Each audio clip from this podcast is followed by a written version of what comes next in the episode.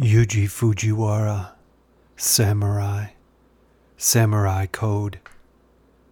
The family to force Japan's emperors to marry its daughters.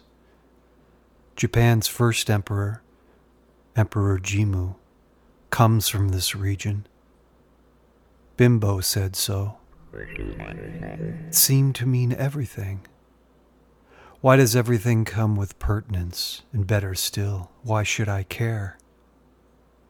It's not as if I have any say in the matter.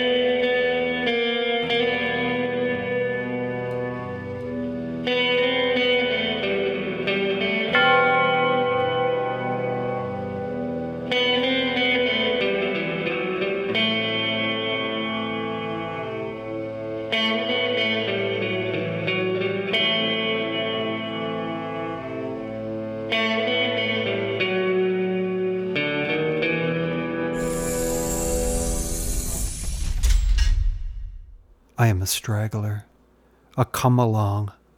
Do I even deserve an opinion? Well, I guess the alternative is trying not to have one. You are a foreigner? This was the famed Yuji Fujiwara. I answered with silence, the equivalent of a bow, as I had come to correctly surmise during earlier intercourse with my interpensators. How's that for a word? I'll try that. Interpensator. It gives a better picture of what all this is like. I certainly did not like that comment about milk. I don't know why it bothered me. It did. A diet remark. Culturally loaded. Oh well. We all experience pricks and barbs. Was it ever any other way? It shouldn't be any other way. Thorns and hucklebuckles make the path, the journey, a better one. And there again, insult. Enduring insult. So much more like life, this side of the sod, milk. Yet I kept it cool. I didn't want to screw up this early in, in death. Reverence I sensed, but for me, or emanating from me. My whole tracking system was off. I waited. Yuji san had turned silent. Foreigner, I answered finally, to break this, what seemed to be an impasse. There was a briskness, a movement. Bimbo sort of elbowed me and indicated for me to suck direction. I did. We left the courtyard, went down a hall, no slippers needed. Good. My interpensators. I guess all were interpensators now. But my guides, Nobo and Bimbo, they had turned quiet, even taciturn, which is quiet with a tiny sprinkle of malice or bitchiness thrown in. What? Was I not sucking direction well enough? No, all were at an unease. My presence? Was it unnerving? Was it an inconvenience? The Japanese I had met were always welcome to see you. You got to a point where you felt this was a right of yours. You forgot that back home it was not unusual for the guest to be an inconvenience. Was there less self here? In any case, I needed their encouragement. From Nobo and Bimbo, my mind was off. It floated like a dead squid, stinky, warm in the Gulf waters. I was forgetting how all this started. I was sponging up. Inside was a round floor of hand chiseled and hand polished stone. A little trickle of water was center, a trickle that almost spouted through a teeny hollow branch of a dwarf tree. We sort of sat eased up and entered a leisurely state, at least. Light came from a wall of candles in a glass cup, the majority of which were red. A monk must live near to light these to keep this place lit and clean. Yuji put thoughts to me, thoughts that were articulate, if you get what I'm saying. thoughts that were precise, detailed, and topped up with grace. He was polished, stained, lacquered wood, not rough lumber. All listened, so to speak. I was in the spotlight and felt I was on a radio program. Yuji was curious about what I was doing in Japan, why the Japanese were learning English, whether the Fujiwara were still the rulers. Uh oh. I cast a look, shall we say, in the direction of Nobo and Bimbo. I see. You have kept the great Yuji in the dark. I have certainly heard that name on these islands, I thought, for Yuji San's benefit. This was a masterpiece of misrepresentation. He approved, Yuji approved. It seems our name, long after we are gone, with some of us, is of the greatest value. I'm not sure why I answered as I had. Well, I am sure. I detected that the shrine had kept Yuji in the dark as to the events out there in the breathing world. He still thought it was feudal Japan. I felt Nobo and Bimbo sort of breathe a sigh of relief at my answer. The Emperor could continue to walk around in his new clothes.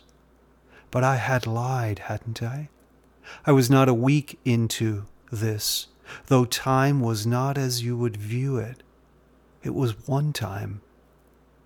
It was time time. Eliminated were the future and the past. But wait, I have been telling all this using these three reference points, haven't I?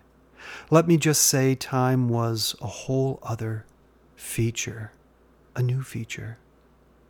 I had lied in death as in life. It was an immediate response, let's alternatively say. Ah, it wasn't outright, as long as you don't outright lie. What of the truth? Let it carry its own load We're sycophantic in the end, and we are liars, but more so maligners. Maligners trapped in every single social situation. Try it out. Next conversation. And still I was dismayed that this had crossed over, and yet the sense was that it originated from here and had crossed over into life. And the approval at my response, the knowing wink, if I can use that expression. It felt such. My interpensators, my guides, the death savers, if that expression works, Nobo and Bimbo, each dead a couple of hundred years. Who knows how far out in the dark they were? Maybe they didn't know about Commodore Perry sailing into Japan and insisting that Japan trade with the U.S. I think they knew. Wouldn't they have had to have known? In the nature of the work they did? The dead collectors? The dead savers?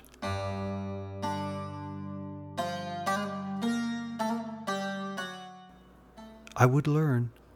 In any case, I felt I had joined the ranks, the main ranks that kept Uncle Yuji Fujiwara in the dark. But I avoided the state of affairs in the outside world when subjects leaned that way. The great secret of the place felt more and more that it had to be preserved. I would certainly learn later that truth was sometimes better kept from the dead, especially a dead leader. The Tokugawa, shogunates, samurai, feudal lords, feudal system, all gone, Yuji san. The way of the dodo, peach blossoms, yes, the tea ceremony and pottery with its wabi sabi intentional dents, yes, very much so. But these 1,000 years had brought change, Yuji. 1,000 years. Wow, that is a long time to delude someone. But maybe the case was that he could not be undiluted.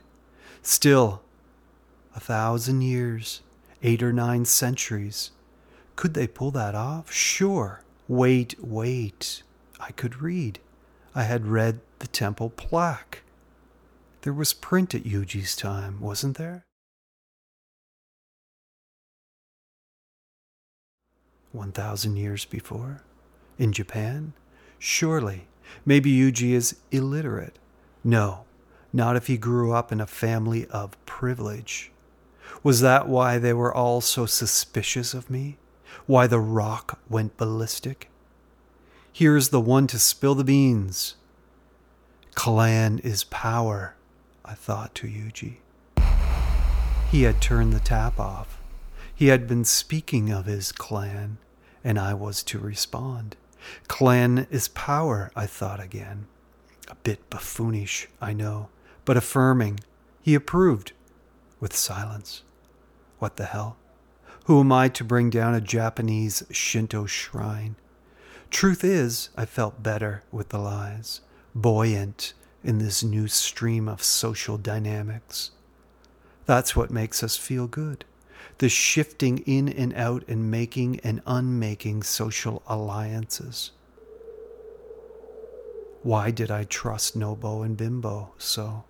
Because they had saved my death. Yuji announced. Tomorrow, work. Work, I thought, to myself. Tomorrow, work, he thought. Tonight, it's to the pines. Hmm, I thought, moving out of the shrine, sucking direction, and rising to the pine trees. A social event, is it? A celebration? Come, thought Yuji, as we ascended, kind of putting his hand over mine. So you can get a sense of this.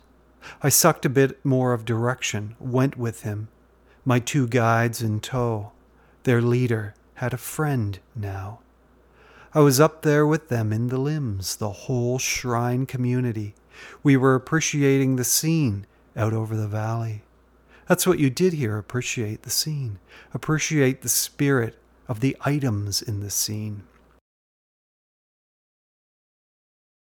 My guides were near.